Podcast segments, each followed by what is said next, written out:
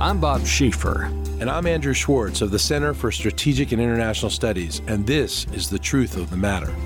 This is the podcast where we break down the policy issues of the day. Since the politicians are having their say, we will excuse them with respect and bring in the experts, many of them from CSIS, people who have been working these issues for years.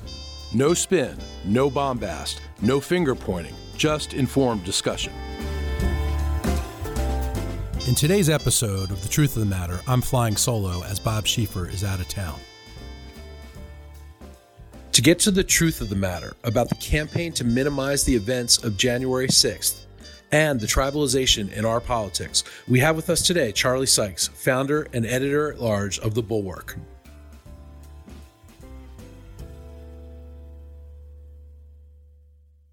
Charlie Sykes, you are editor of The Bulwark, which is a relatively new online platform.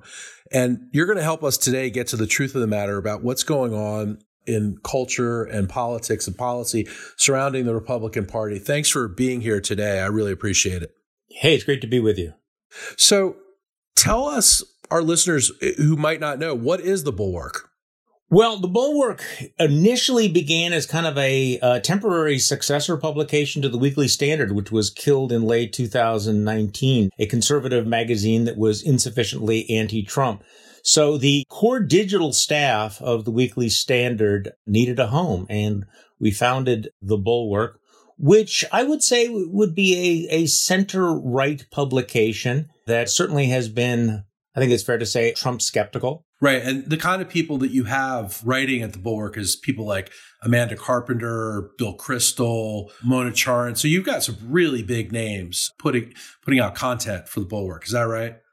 Well, we do. And of course, there's, you know, Jonathan Last, who is the uh, editor in chief, and Tim Miller, who used to be the chief spokesman for the RNC. Also, some center left writers like the novelist Richard North Patterson have, uh, have contributed to it. So we've really been, been pleased, not just at the audience that we've been able to attract, but, but also the sorts of people that want to write for us because I think that they recognize us as a journal that that appeals to kind of a broad swath of centrist non-tribal news consumers. Yeah, that's my impression too. And you know, one of the things that I've noticed is that to me, it, it's got the kind of influence that the Weekly Standard had and more because it's now fully digital and it's in the digital age and the weekly standard was was associated with kind of the old guard of publishing now you've got something new and fresh well, we are in this remarkable era where you can start these publications without the huge overhead costs. So yes, uh, we are fully digital. And we're also branching out into various other venues. We, of course, I have a daily podcast. We have other multiple podcasts and as well as, as newsletters. So I, you know, try to think that we're testing the boundaries of, of the new media these days. Any plans for television or video or anything like that? You know, we talk about it. I think there's going to be a video component. We do a once a week live stream, but I'm not sure that people really, really want to see our faces. Most of us have, most of us have faces for radio or for writing. Oh, I don't know about that, but thanks for uh, telling us what's going on with the bulwark. I, I want to get into a little bit with you about what's going on recently. There seems to be a campaign to minimize the events of January 6th, to muddy the waters and this this seems to be coming from you know people on the right, people in the Republican Party. Where do you think this is coming from? I'm glad you brought this up because it is really extraordinary to watch it in real time. It has been two months since this extraordinary moment where we saw this attack on the Capitol in order to stop the certification of the Electoral College vote. I mean, this is something that historians are going to be writing about for years. And yet, two months out, we see the denialists and the people who are minimizing it. My home state senator Ron Johnson saying, well, it wasn't that bad an armed insurrection. It was people who were out for a walk. Other people who have advanced uh, alternative stories that have been debunked, but which are still out there, that it was Antifa. And I think that what you're seeing is that the further you get away from the event, the more efforts there are to downplay it, drop it in the memory hole, or distort what really happened. And in many ways, that's certainly a marker of our time. It's the, I think I, in my newsletter, I, I describe the, the clinical term as the plasticity of delusion that, you know, once you have a delusion that it can take many, many shapes, but one would have thought that what happened on January 6th was so shocking that it would have shocked even the tribal partisans back to reality. And it seemed to for a moment. I mean, you notice that, that there was kind of a mini Arab Spring yeah. Where you had, you not only had Liz Cheney, but you also had Mitch McConnell. You had members of the Trump cabinet who were resigning. Other Republicans were saying this is awful. You had Lindsey Graham say, you know, I, I yep, you know, I'm out. I'm done. I, it was a hell of a ride, but I'm done. Yeah, and that lasted until he got yelled at in an airport, and they've all come scurrying back. Uh, it's sort of the, the set point. But this is again one of the most disturbing, one of the most significant assaults on our constitutional order that, that you and I have seen in our lifetime. And what we've just experienced was the first time that in this country we did not have a peaceful transfer of power. And yet, two months out, it's like it didn't happen, at least in the minds of many Republicans and the right wing media ecosystem. So, you know, this was astonishing to me. There was a, a, January poll by AEI, the center right think tank, that found that half of Republicans agreed with the assessment that Antifa was responsible for January 6th. And only 15% of the Republicans in this survey blamed Donald Trump. I mean, that's just pretty astonishing. And Washington Post ABC News poll had some similar findings. No, I think any of the polls are going to find that sort of thing. And this is the alternative reality universe that we live in, that we actually have 40% uh, or more of the country that not just lives in a bubble or we used to call an echo chamber. I mean, it's an alternative reality silo. And this is a huge challenge. It's not, this is not a media problem. This is a real challenge going forward, whether or not democracy can continue to exist in a world in which we don't have a shared set of truths or facts. So where do you think this is coming from, Charlie? I mean, it, it just it defies belief when you have smart people, thoughtful people who clearly saw all the evidence right in front of us. We've never seen video evidence like this before. And, you know, by all accounts, Antifa wasn't involved in this. No. So where where is this where is this denialism? Where is this campaign to minimize these events coming from? Well, I will admit to you that as somebody who has written about this and, and thought about this a lot for the last four or five years, there's still an element that I I, find incredibly astonishing and, and mysterious because, as you point out, there's the evidence of your eyes, the plain evidence that you've seen in front of you, the overwhelming evidence that's coming out as there are arrests and charges, the testimony of the people who were arrested, make it absolutely clear what happened, what their motivation was, how violent it was, how shocking it was. And yet you do have this denialism. And I think that this is the power of motivated reasoning and the power of tribalism. You know, one of the explanations that I that I've read about this, you know, comes from the world of social psychology, not of politics. And the argument you can find it in Jonathan Haidt's outstanding book. You know, we may think that the human mind is designed as a rational thing to determine what is true and what is false. Well, in fact, the way it has evolved is that the mind is designed to strengthen our bonds to our tribe and that if we want to believe something, we only need one data point. If we want to not believe something that is inconvenient for us to believe, we only need one thing in order to hang that rejection on. And I think that we're seeing this, that the polarization and the tribalization is so intense. It is so bound up in personal identity that even when you have an undeniable reality like the events of January 6th, there are these cognitive processes which allow people or attract people to the denialists. Now, I mean, obviously, there's also the entrepreneurial, cynical, political element, which is that you have news outlets, you have uh, talk radio, Fox News, OAN, Newsmax, which are deeply invested in downplaying what happened on January 6th or playing the game of whataboutism. You know, what I've noticed more recently is the attempt to say, well, yes, that may have been bad, but let's now talk about what happened when they burned a Starbucks or attacked a federal building in Portland. Or what about the attack on the White House? Or, or what about Mr. Potato Head more recently? It's, it's funny you mentioned that because I just finished a podcast where I started saying it's March 4th and we are in the midst of a pandemic that has killed a half million Americans. And our political cultural debate is tied up with Dr. Seuss and the gender of Mr. Potato Head, that this is a country that is talking about does Mr. Potato Head have a penis at a time when we are faced with these massive social, cultural, political problems? And I think that's an indication of also what's happened to us. I find all this completely mystifying too. And I don't understand how, you know, parts of the media are so siloed that one side of the media is talking about Dr. Susan, Mr. Potato Head, and the other side is talking about COVID and passing COVID relief and things going on with Syria and, you know, things going on in Myanmar, on and on. Why is there such a gulf in what Americans are consuming in terms of their news? Well, first, that gulf is getting wider. And I yeah. think it's going to continue getting wider because of the various incentives. And I think it is interesting the way that the Republican Party, in particular, and conservatism, which once really did wrestle with some of the policy decisions. I mean, I'm old enough to remember when Republicans told themselves they were the party of ideas when it came to welfare reform, when it came to dependency, all of these things. And now it's all culture war all the time. And you know, one of the weird things about the the era that we've just passed through is that some of the old ideological issues, the divisions have actually narrowed. There, there's not a passionate debate uh, over spending because both parties spend lots of money. I mean, they differ around the edges. There's not a passionate uh, disagreement about, there's a disagreement, but not a passionate disagreement about, for example, the minimum wage. It's more of a, like, should it be $10? Or should it be $15?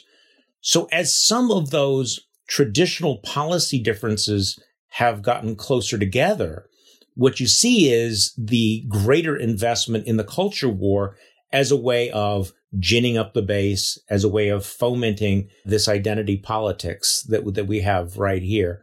But we live in a, in a very unserious time, despite the fact that we have very, very serious problems right in front of us. So everybody wants to blame the media, and this comes from both sides. Is it the media's fault that our political culture can't seem to reach across the aisle and compromise on, on just about anything?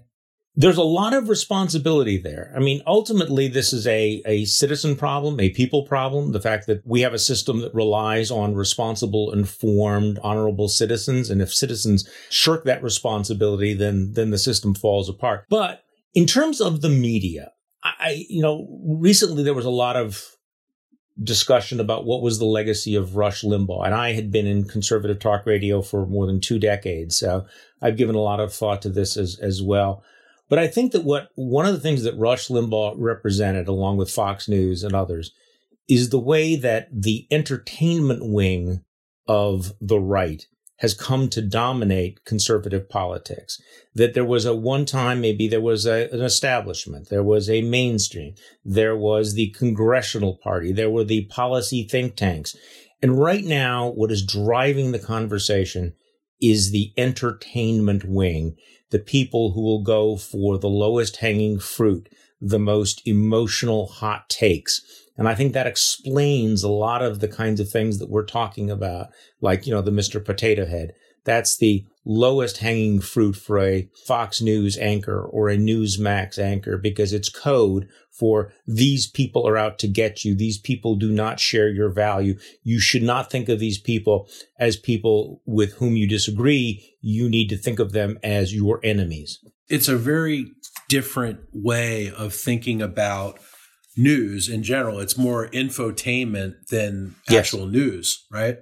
Yeah, I mean Neil Postman wrote about this decades ago, but we're living through it now. Is is is that an excuse for the politicians that knuckle under to it?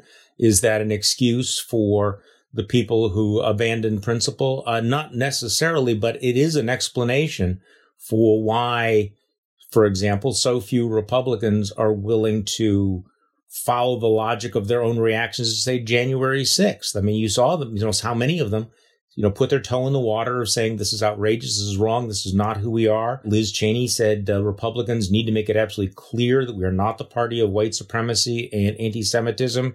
And then she looked over her shoulder and found out that she was out there on, on an iceberg by herself, that nobody else was willing to do that because that wouldn't play well in this infotainment ecosystem that, that we're living under now.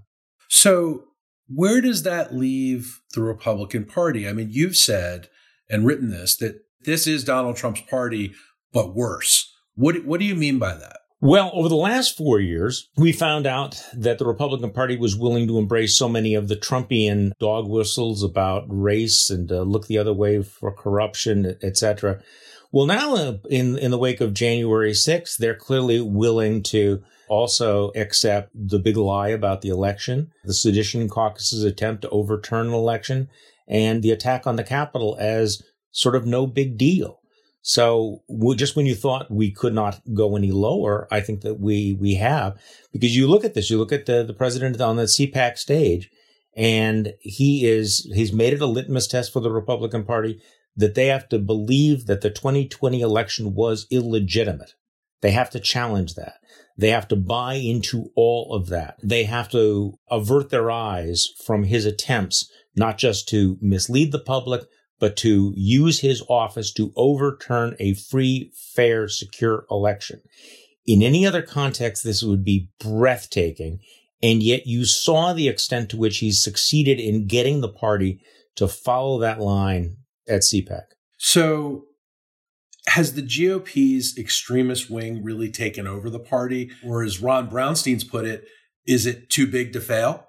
No, I think Ron is absolutely right, right there. Are a majority of Republicans extremists themselves? No, but they're willing to make peace with it they are willing to say, okay, I'm I'm not going to condemn the Marjorie Taylor Greens. Uh, I'm going to look the other way over the Lauren Boeberts. Yes, the Proud Boys may be embarrassing t- to me, but they have become too significant a part of our constituency.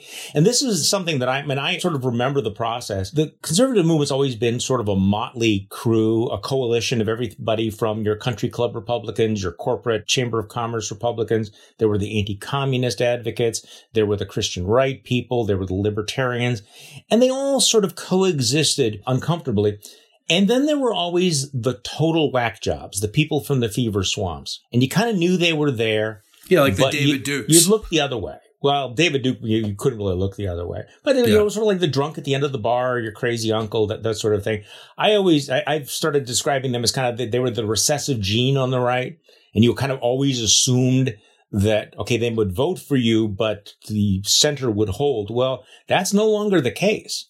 And I think that this, this policy of toleration, you're seeing then, I think uh, Ron Brownstein is describing it, is that these extremist groups, including the people who are willing to use violence, even the white nationalist organizations, have now become too important a part of the constituency for Republicans to safely denounce. When in fact, this is exactly what they should do. And, and, and there is a long tradition of this, and I know it's almost a cliche now, but William F. Buckley Jr., who was, no, no one questions his conservative credentials, in the 1960s said if we're ever going to be taken seriously as a movement, we need to engage in ideological hygiene. We need to expel the Klansmen, the anti-Semites, the John Birchers. We need to push them out. This is an ongoing project. I no longer see the Republican Party capable of doing that or willing to do that now. So, but I guess this begs the question are they normalizing this kind of behavior? And is that part of this, you know, campaign that we've seen to minimize the events of January 6th? I mean, are they normalizing extremist behavior? Yes, I think they are. And I think they would deny that. I think that they would push back very hard on that. But I, I wrote a piece just recently about leaving aside the behavior just for a second there's a publication called American Greatness, which is put out by the folks from the Claremont Institute, and lots of prominent conservatives write for it. They have published these overtly racist articles. I mean, not gray areas at all. And it was one of those moments where you say, okay, are you people going to tolerate this? Will you, is this, is this who you want to be aligned with? And the reaction to that was nothing. So Paul Gosar, congressman from Arizona, goes down to CPAC, misses the vote on the on the COVID package because of the health emergency, but was really down in Orlando. He's a speaker at CPAC. The night before his speech at CPAC, he goes and he speaks to an overtly white nationalist group. This is a group of white racists who make no bones about it. He has to sort of apologize. He doesn't, he doesn't really apologize. He basically says, I don't support racism, but there's no reaction to it. There's no censure. If you criticize Trump, you will be exiled and excommunicated. If you ally yourself with white nationalists or groups like the Proud Boys or the Three Percenters, there are literally no consequences in the Republican Party. So, I, however you define the word normalize, this is a de facto normalization of their behavior. What Republican has been censured or denounced by the Republican Party for their alliances with any of the organizations that attack the Capitol? So, uh, again, if you voted against Donald Trump, you are cast into outer darkness. But if you have associations with white nationalists or even Holocaust deniers, there are no consequences. That strikes me as normalization. And do you think we're going to see more officials elected with the support of these kinds of people and then maybe, you know, continue carrying these people's agendas onto the floor of, of the United States Congress? Well, I think it's certainly possible. I will tell you that the change over the last four years has been breathtaking to me because I remember back in 2016, I was never Trump from the very beginning. But I remember thinking and having conversations with, with people in the Republican Party about the fact that, well, there are, you know, there's Donald Trump, but there are no Trumpists out there. There's not a lot of imitators. And that has changed so dramatically. But again, this becomes Trump's party, but worse. Who would have expected that you would have vocal supporters of QAnon elected to the House of Representatives? Who would have predicted right. that you, that you would have a freshman class that would include people like Marjorie Taylor Greene or Lauren Boebert. These are people that any healthy political party would say, we want nothing to do with you, but they are there. So in a primary right now, and I have to be honest with you, if there was a QAnon supporter versus a never Trump Republican, I think the odds would overwhelmingly favor the QAnon supporter in the modern Republican Party getting that nomination and going on to be elected. So, in the absence of any significant mainstream Republican pushback against those folks, you will get more of it. And why do you believe the Republican Party is willing to accept this? Just because there's no other way to win? Is that simply why the Republican Party? Because this isn't the Republican Party that you or me grew up with at all. Boy, it's it's such it's such a good question. You know, a lot of it is is cowardice. A lot of it is just the lust for power. It is a sort of a nihilism. We don't believe in anything, but if you're going to vote for us, we're going to be with you. I mean, that's where a Mitch McConnell really comes down to. It is this sort of reactionary nihilism, which is we're against everything the left has and we're willing to accept everything, but we actually don't believe in anything. So we're willing to make these compromises. But I also think, you know, to use some overused cliches, there's been that boiling frog syndrome. You know, if you would have asked Republicans a few years ago, would you tolerate you know, the white nationalists and the Holocaust deniers, they would have said, absolutely not. There's no question about it. And they could point to a long history of rejecting them. But gradually, gradually, gradually, they have made their peace with it. And I also think this raises the troubling questions because I spent many, many years pushing back against the idea that conservatives were racist. I said it was exaggerated. It was unfair. It's a way of basically trying to just shut down and simplify political debates. It was stereotyping conservatives. It was very much stereotyping conservatives. And, and, and by the way, it also numbed people to the charge. I think there was a certain crying wolf that it, it you know, has, has made conservatives not, not react strongly to being called racist. But you look back on, you look back on it now and you go, you may not have been racist, but you are clearly willing to tolerate it. Mm-hmm. Now, I, I don't know that that was inevitable. I do think there was there was an alternative path because my experience is that people are not one way or the other way. That they're complicated. There's a mixture. That if you appeal to their better natures and you say you don't want to be that, you know, this is not who we are. I think you know a lot of a lot of conservatives, a lot of Republicans would have joined in rejecting that. I mean, there was a line of conservative thought from Jack Kemp through people like Paul Ryan that would have had a much different approach to issues of race. But now you see where we're at, and it is not a pretty picture. It, it sure isn't. I, I, mean, I look at this, and you can even take certain policies, for instance. So, most of the Republican Party is solidly pro Israel, for instance. Yes. And yet, the Republican Party seems to be now, or a majority of these folks seem to be willing to tolerate some level of anti-Semitism within the party, you know, in order to do what? I, I, I don't get it. That's one contradiction that it, that's right out there that's obvious. It doesn't make sense. No, there's a lot of this stuff where if you try to track the linear thought, you're going to be very, very confused. Like it's like sentences that won't scan. Mm-hmm. I think part of it is that some of the support for Israel comes from, you know, Christian evangelicals that have their own agenda with, with Israel. But Mhm. I was, I was always struck by that because, uh, you know, Donald Trump himself has flirted with anti-Semites despite the fact that his own daughter and son-in-law are Jewish. He's got Jewish grandkids. And so, I mean, it doesn't make any sense.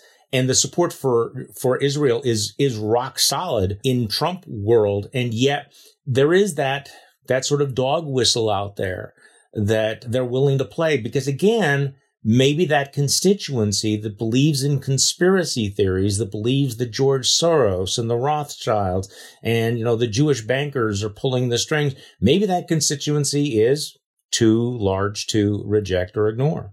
Mm. Well, is there any hope or any optimism, you know, for the center to come back and hold? For instance, you know, Liz Cheney is really smart, prominent person. Kinzinger, same thing. You know, you've got a few people in the Senate, you know, Mitt Romney. You've got a few Democrats in the Senate who are real centrists, you know, new ones even, Mark Kelly, Kyrsten Sinema. You know, you've got Joe Manchin there. What's the hope here? Is there hope? Well, I hope there's hope. You know the difference between hope and optimism. You know, optimism is just thinking things are going to get better and better. You know, hope is the belief that if you struggle and keep striving, that things might might get better. I do believe that there's a fundamental decency in the American public that is not ideological. That most Americans are just not are exhausted by much of this, and and I do think that there's a potential for a coalition of the decent although I think it's going to be much more difficult to achieve than we would have hoped. You know, I think Joe Biden, when he ran talking about the soul of the nation and talking about unity, was saying exactly the right thing. But I'm not sure that he fully understood the extent to which American politics has been, has been changed. And I would also hope that people would understand that people like Liz Cheney and Adam Kinzinger are still quite conservative. Yeah, and sure. I actually, I did, I did a podcast with Adam yesterday and I said to him, I said, you're enjoying this strange new respect, but you know what's about to happen to you, don't you? Is that the folks on the left who love you right now are going to be shocked to find out that you, as a conservative, are still a conservative. Yeah, And so- that's right. and I think part of it is, is is how we conceive of our politics. And I've talked about it in terms of the horizontal axis, which is the traditional left versus right, and that maybe the real challenge of our time is the vertical axis of belief in truth, the rule of law, the Constitution, and things where I think there's more common ground than if we focus on are you a you know progressive or a you know free market conservative. I, I think I think a lot of those issues are not as important as preserving democracy and living in a world that has a shared reality. What do you think President Biden needs to do? You know, obviously, you know, he said that he wants a coalition of the decent, that he wants to bring America back together. He campaigned on it. What does he really need to do? Well, I think he needs to keep doing that. And I think he's got good intentions. And I think that his chief of staff, Ron Klain, has good intentions. But I, I will tell you what I was thinking this morning. And, and, and this could be misunderstood because I really do think that many of the never Trump Republicans need to be open to cooperating and working with Biden Democrats on shared values. That doesn't mean becoming Democrats. It means working with people you agree with about these fundamental issues. So I favor that. Having said that, I must say that I'm a, I'm a little disturbed by the fact that we just had a series of major pieces of legislation that have passed without a single Republican vote. Now, either that's a symbol of the fact that the Republicans are completely recalcitrant, completely rejecting cooperation, or it's an indication that there was not really a sincere effort to reach out to moderate Republicans on issues like including police reform, election reform, the COVID relief package. It's hard for me to believe there's not one Republican in America who they could find that would support these major initiatives that are going through Congress right now. Because if in fact the Republican Party, there is a civil war, is splintered, that there are people who are willing to make common cause, why hasn't that happened so far on these issues? I'm thinking about the HR one, which has a lot of good things, but a lot of problems. The COVID relief bill, again, good things, but a Mhm. lot of problems. So is, is that actually happening in the real world? Because if we are going to go through two years where everything is going to pass on the narrowest of partisan lines, I don't see that we're going to get out of this this rut we're in. Wow, lot to think about here. Charlie, thank you for helping us get to the truth of the matter about tribalization, coalitions of the decent, and all that we talked about today. A lot to think about, and hope to have you back sometime really soon. Hey, great conversation. Thank you very much. Really appreciate it. If you enjoyed this podcast, check out our larger suite of CSIS podcasts. From Into Africa, The Asia Chessboard, China Power, AIDS 2020, The Trade Guys, Smart Women, Smart Power, and more. You can listen to them all on major streaming platforms like iTunes and Spotify. Visit csis.org slash podcasts to see our full catalog